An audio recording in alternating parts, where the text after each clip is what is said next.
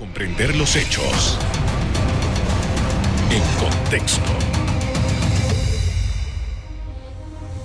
Muy buenas noches, sean todos bienvenidos y ahora para comprender las noticias las ponemos en contexto. En los próximos minutos hablaremos del manejo de gastos en instituciones públicas, transparencia y vigilancia de la gestión. Para ello nos acompaña Angélica Maitín, exdirectora de la Autoridad Nacional de Transparencia y Acceso a la Información. Buenas noches. Buenas noches, Carlos. En los últimos días hemos tenido un sinnúmero de eventos que de nuevo nos han llamado la atención sobre la necesidad de ampliar transparencia y rendición de cuentas en el país. Vamos a empezar a hablar sobre lo acontecido con los gobiernos locales, particularmente las juntas comunales y de algunas alcaldías que tienen unos gastos que han sido suspendidos por el momento, pero que nadie quita que eventualmente en un par de meses se puedan de nuevo activar. El fenómeno en sí, ¿qué es lo que debemos observar? Lo primero que nos llama la atención son las sumas exorbitantes en concepto de gastos de movilización, cuando se trata de funcionarios que además de su salario también reciben gastos de representación, tienen un chofer, tienen un auto y tienen combustible por parte del Estado. Entonces, desde nuestro punto de vista, esas asignaciones en concepto de movilización son totalmente injustificadas. Son injustificadas y los montos son realmente desproporcionados. Así que esa sería nuestra opinión con respecto al tema de los gastos de movilización que han venido recibiendo estos alcaldes y representantes, que muchas veces esos gastos hasta exceden lo que ellos reciben en concepto de salario. Así que ojalá no solo esté suspendido, sino que se considere no volverlos a asignar, ya que en el caso de ellos está totalmente injustificado. Ahora, estamos hablando de más de 600, creo que son 679 juntas comunales que existen en el país. Y creciendo, porque cada día la Asamblea aprueba nuevos corregimientos. Entonces, esa información de qué pasa en cada junta comunal que tiene fondos públicos no se conoce. Usted tiene toda la razón. Desafortunadamente, la Autoridad Nacional de Transparencia y Acceso a la Información, lejos de ampliar el marco de instituciones que vigilaba, ahora, frente a este escándalo, es que pues ha manifestado que dará seguimiento al tema de los gastos que tienen estas instituciones. Nosotros, una vez entregamos el despacho, le manifestamos a la actual directora que cuando nosotros tomamos posesión en diciembre del año 2014 nos encontramos con que no se estaban haciendo estos monitoreos. Se habían hecho, si acaso, una o dos veces en el quinquenio anterior. Nosotros lo retomamos y lo dejamos, no lo hacíamos cada 3 meses, sino que lo bajamos a hacerlo mensualmente, que es como nosotros consideramos que se debe monitorear. E incluimos a los municipios, porque en ese momento, diciembre de 2014, solamente el municipio de Panamá era motivo de escrutinio. Entonces nosotros incluimos en el listado a los municipios y la exhortamos a ella a que ahora que ya tenía un listado de los municipios, entonces empezar a evaluar a las juntas comunales, porque nosotros recibíamos muchas denuncias de las juntas comunales en las que se daban casos de nepotismo, de malos manejos y que era necesario a ellos también incluirlos en estas mediciones. Así que, bueno, qué pena pues que en estos 2 años este trabajo no se haya hecho y que se haya necesitado de un escándalo para que entonces esta autoridad pues manifieste que a partir del próximo año va a realizar estas observaciones o estudios. Ahora, ¿qué es lo que se monitorea? ¿Cuáles son los elementos que sirven para que una institución como ANTAI verifique en instituciones tan pequeñas como estas, ¿no? Bueno, se monitorea lo que la ley de transparencia nos obliga. Estamos hablando de tener publicada la planilla, y hay instituciones pues, que no la tienen publicada. Estamos hablando de publicar los viajes que realizan las personas que laboran en esa institución, y hay muchas instituciones que no lo hacen, tal vez para no ser objetos de críticas, pero lo cierto es que no lo hacen.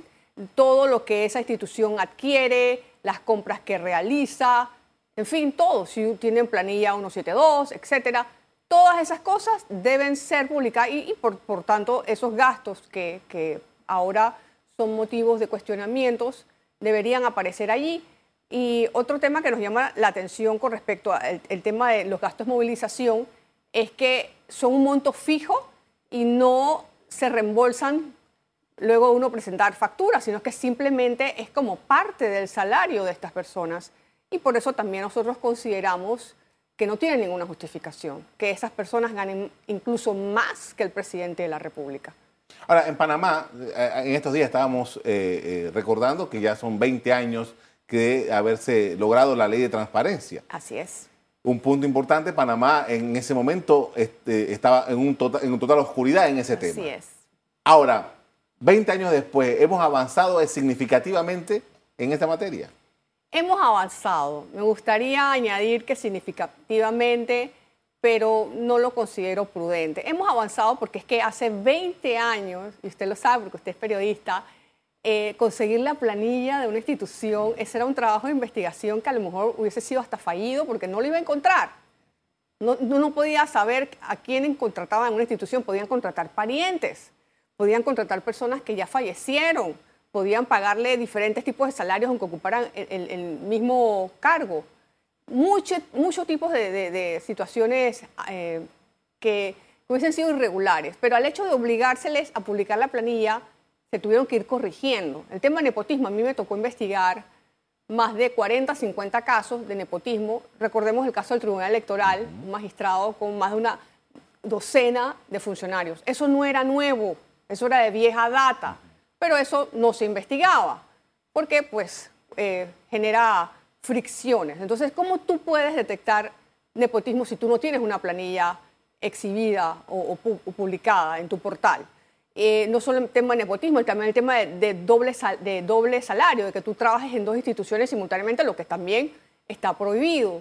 Pero prohibido para algunos. Lo que te iba a decir, parece increíble que en un país que la Constitución habla de que no hay foros y privilegios, haya un sector minoritario que puede pedir licencia con sueldo, y leí el otro día que había un señor que tenía 30 años con licencia, con sueldo, y a la vez ocupar un cargo de elección popular. Y esto está muy mal. Recuerdo, me tocó un caso, lo remití a la Contraloría, y la Contraloría me dice que sí. Y yo le decía, pero el resto de los mortales solamente podemos tener el empleo y ser docentes universitarios. ¿Por qué a estas personas se les permite tener estos dos salarios? Entonces, este es otro tema, Carlos, que de nuestra óptica debe ser revisado y eliminado porque genera estas... Aquí hay inequidad, aquí esto no tiene ninguna justificación, que haya un sector que pueda tener estos dos salarios simultáneamente. Con esto vamos a hacer una pausa para comerciales. Al regresar, seguimos en el análisis de los manejos de los fondos estatales, la rendición de cuentas a la ciudadanía. Ya volvemos.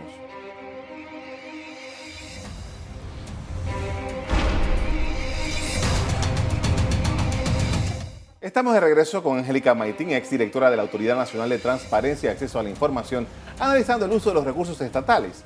Y una de las cosas que, con esto del uso de recursos estatales, son las licitaciones, los actos públicos, los eventos de esto. Y hay una figura que se viene desarrollando en Panamá desde los últimos años, que son las consultas públicas. Pero no han estado alejadas tampoco del escándalo y de las críticas esta acción de consultas públicas, porque dice, bueno, ¿y quién se enteró? ¿Y dónde fue? ¿A quién llamaron? ¿Qué debemos nosotros tomar en consideración en esto? Porque casualmente hay ahora una polémica por un mercado que quiere hacer la alcaldía capitalina. Sí, es correcto. El tema de las consultas públicas logramos que fuese incorporado en la Ley de Acceso Público a la Información desde el año 2002. Y eso es un avance, porque definitivamente antes de ese momento a los ciudadanos no se nos preguntaba sobre qué obra construir, si era realmente necesaria o era el capricho de la autoridad. Entonces, por eso pues nos molesta mucho que se esté desvirtuando esa figura y se estén haciendo mamotretos de consultas públicas, como la que leímos hace poco, que se hizo con respecto al tema de los mercados que desea construir el señor alcalde, en la que 25 personas son las que, según él, pues, satisfacen el requisito de una consulta pública para obras millonarias. Eso realmente no tiene ninguna justificación. Son temas que se deben corregir, porque la razón de hacer esa consulta es que efectivamente esas obras tienen una necesidad en esa comunidad y es evidente que ese mercado no cumple con ese requisito. Ya tenemos uno, ¿por qué tenemos que gastarnos en otro? ¿Para satisfacer qué? ¿A quién le conviene? Entonces, llevar 25 personas, eso no cumple un requisito porque ¿cuántas personas vivimos en el municipio de Panamá? Realmente las consultas públicas que yo he gestionado eran consultas amplísimas en las que primero se ponían los proyectos en una página web para recibir los comentarios, luego se hacía una sesión altamente difundida para que asistiera quien bien quisiera participar, no personas que uno lleva o personas que están en el partido de uno, que van a echarse flores, a felicitarte, oye, gracias alcalde por celebrar este acto, etcétera, etcétera, sino a llevar argumentos. Yo te puedo contar un caso en el que la administración de la Caja de Seguro Social con el profesor Jovanet nos contactó para celebrar un acto como este y precisamente en el marco de ese acto nos enteramos que el terreno en el que querían realizar la construcción de su lab cerca del aeropuerto estaba dentro de la zona de ruido del aeropuerto y no se podía realizar. Si un acto de consulta pública, a lo mejor llegan y construyen una instalación de salud dentro de la zona de ruido del aeropuerto. Entonces estos actos son importantes porque permiten a todos los interesados aportar elementos que pueden, ya sea llevar a la decisión de que ese proyecto no debe ejecutarse, pero de la forma como la están llevando a cabo realmente es una pantomima de consulta pública. Ahora, me da la impresión, no sé, quería preguntarle, nosotros hemos estado muy pendientes de los tres órganos del Estado, ¿no? El órgano ejecutivo, el órgano legislativo, particularmente en los últimos años ha dado mucho que hablar, el órgano judicial, y hemos estado pendientes de lo que hace. Pero tal parece que en ese interés legítimo de los ciudadanos nos hemos olvidado de los gobiernos locales y ahora nos estamos encontrando conejos que salen del sombrero. Particularmente con la ley de descentralización, que se le está dando pues, más recursos a estos entes, una de nuestras preocupaciones era si esos recursos no iban acompañados de la fiscalización necesaria, pues entonces estábamos descentralizando la corrupción, porque le estamos dando recursos a personas que no tienen la capacitación, que no tienen los controles, que no tienen el personal. Te lo digo porque cuando fui directora de la Autoridad de Transparencia, a mí la autoridad de Donoso me manifestó que él no tenía un contador público y sin embargo es un municipio que ha recibido más, en ese momento más de 16 millones de dólares. Y entonces yo le decía, pero entonces ¿cómo tú haces tus auditorías, tus informes? ¿Cómo? Definitivamente él ni siquiera cumplía con lo de la página web. Por eso fue que tuvo que concurrir a mi despacho para evitarse una multa. Entonces, así es, Carlos, es necesario que ahora que estas instituciones, municipios, juntas comunales y demás están recibiendo altas sumas de dinero, hay que fortalecer todo lo relacionado a la fiscalización de esos entes. Todos tienen que cumplir con la ley de transparencia, todos los ciudadanos tienen derecho de ir a las páginas web de esas instituciones y verificar quién está contratado, cuánto se gastan, cómo se lo gastan, qué obra quieren construir, por qué la quieren construir. Nosotros podemos opinar. Esa es la razón de ser de la ley de descentralización. Ahora, ¿qué papel juega la Secretaría de Descentralización en todo esto? Pues esa misma pregunta me la hago yo. Hace poco tiempo compartí un espacio de televisión con quien dirige ese ente y le pregunté, ¿qué hacen esas 280 personas que forman parte de la planilla de esa autoridad? ¿Cuál es el rol que llevan a cabo? ¿Cómo beneficia la creación de esta autoridad que se hagan los gastos con eficiencia de las partidas que reciben todas estas juntas comunales? ¿Está realmente preparado el personal de las juntas comunales para hacer un desembolso apegado a la ley de los fondos que reciben? Entonces, esa es una autoridad que tiene que rendir cuentas de cuál es su rol y si lo está cumpliendo. Panamá no debería ser, pero aparentemente a veces hay debilidad de las instituciones de control. El que tiene que controlarte, el que tiene que supervisarte, no necesariamente está ejecutando su trabajo de acuerdo con la Constitución y la ley. Eso es correcto y desde mi punto de vista está muy relacionado al tema de la vinculación política de quienes ocupan esos cargos. un prerequisito para ocupar esos cargos es no estar en ningún partido político. Pero si tú estuviste un mes antes inscrito en un partido político, definitivamente que eso va a comprometer muchas de las decisiones que tú tengas que tomar, porque no vas a querer generar fricciones con tus antiguos compartidarios.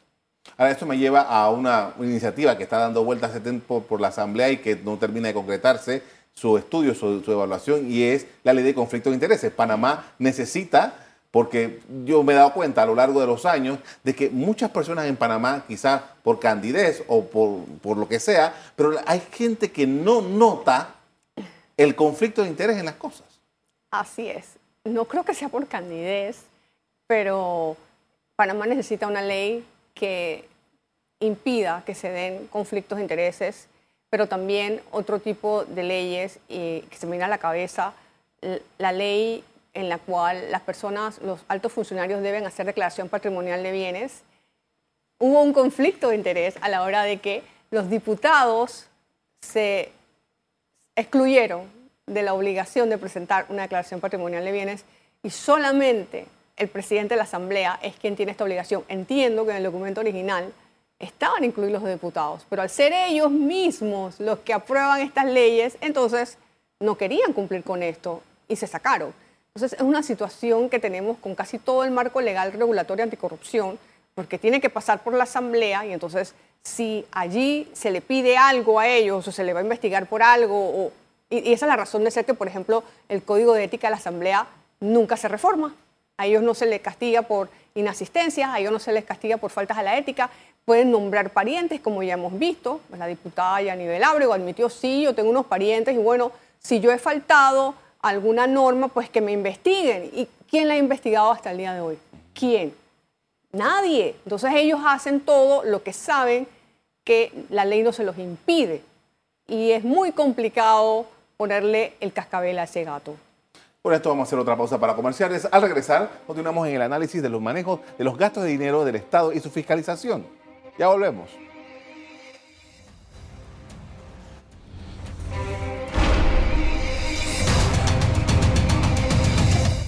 En la parte final estamos de regreso con Angélica Maitín, exdirectora de ANTAI, con quien venimos analizando los temas de transparencia y rendición de cuentas de funcionarios.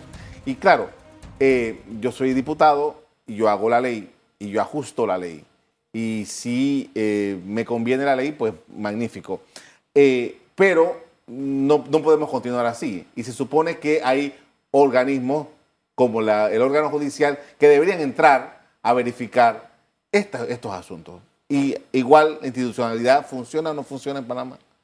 Bueno, esperemos que con el mandato de la actual presidenta de la Corte Suprema, que hemos observado que está tomando medidas enérgicas en algunos de sus ámbitos, pues también cuando lleguen estas denuncias a la Corte Suprema de Justicia, pues puedan investigarse con la independencia necesaria, que es lo que en nuestra óptica ha estado ocurriendo, que no se da, porque es una especie, o ha sido una especie de pacto de no agresión. Tú no me investigas a mí, yo no te investigo a ti, y así se ha mantenido. Entonces, yo no veo otra forma que en la próxima elección, en el año 2024, gane la diputación una gran cantidad de diputados independientes y entonces poder ver que se corrijan temas como el Código de Ética y toda esta legislación anticorrupción, porque con el actual escenario lo veo poco probable.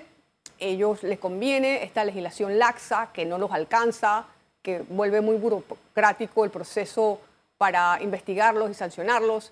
Así que pues ojalá que esa sea la respuesta a esta escasez de leyes que en el 2024 pues un grupo importante de ciudadanos y ciudadanas decidan pues ir a la Asamblea y cambiar la ecuación que actualmente existe en la que solamente tenemos 5 diputados independientes preocupados por estos temas y el resto pues realmente no tiene mayor interés.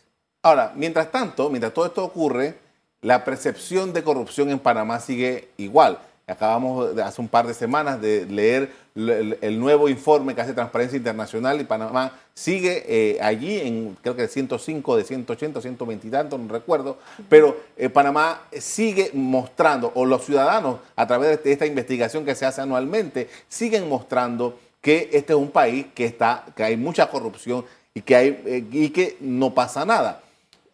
tal parece que vivimos en dos realidades. Mientras pensamos que el país es muy corrupto, no hacemos nada por resolver ese problema. Tienes toda la razón. Panamá está estancado hace más de 10 años en el puntaje del índice de percepción de corrupción. Tenemos países hermanos como Costa Rica, que va volando, que ha mejorado muchísimo, incluso hasta Colombia, pero nosotros estamos por debajo de la media en el índice, lo cual es preocupante.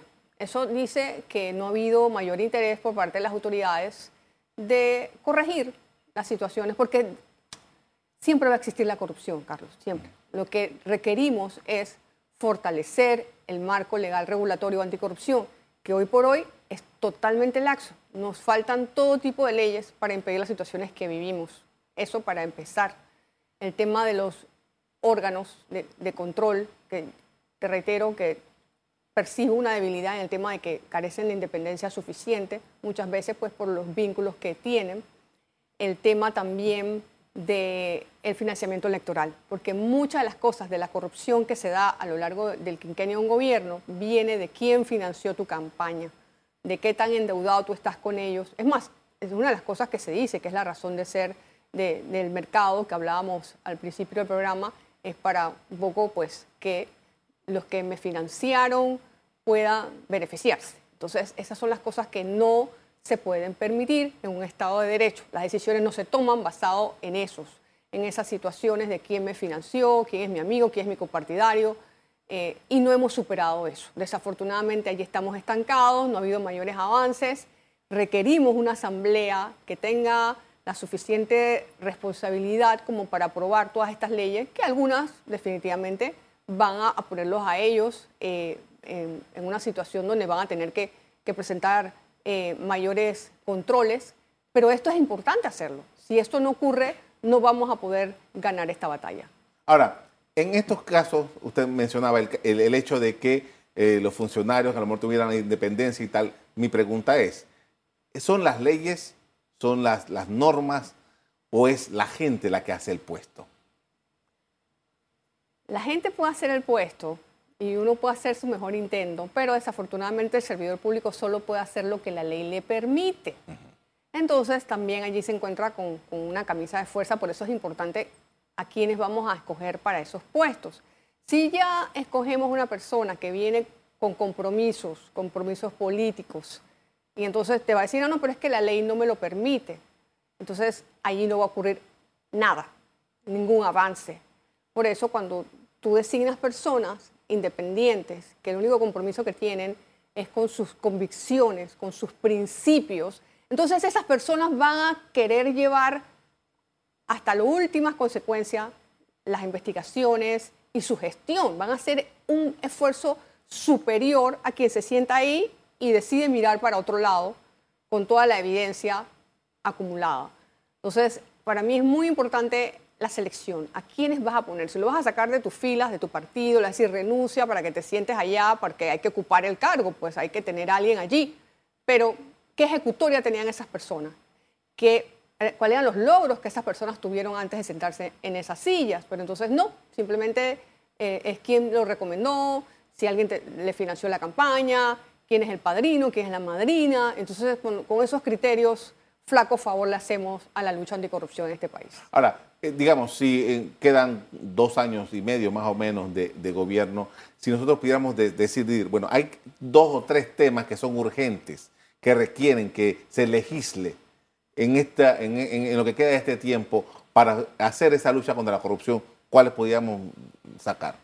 El actual presidente suscribió, al igual que el resto de los candidatos a la presidencia, un documento denominado Reto por la Transparencia. Allí se anunciaban cuáles eran las leyes que él ya se comprometió con aprobar. Entre esas estaba, por supuesto, el tema de conflictos de intereses, declaración patrimonial de bienes, que en mi opinión es el delito de corrupción que más ocurre. Funcionarios que ganaron $7.000, bueno, el caso del famoso señor del PAN, ¿no? $7.000, pero ¿cómo puedes terminar teniendo 60 millones en los bancos? Ni siquiera un caleto en una casa de playa, no. En el sistema bancario.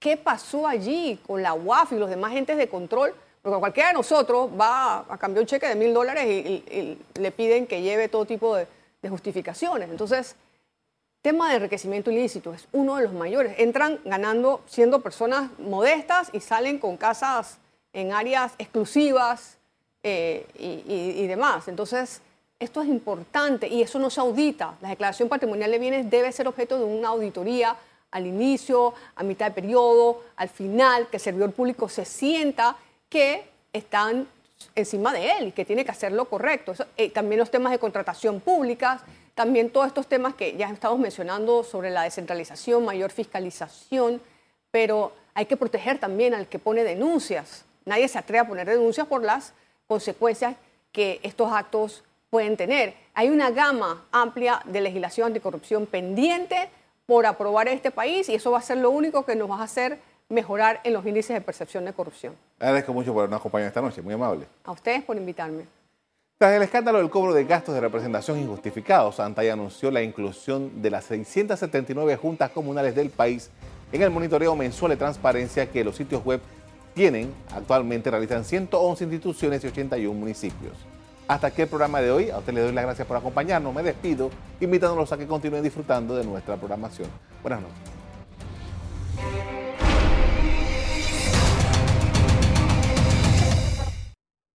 Revive este programa entrando al canal 1 de VOD de Tigo.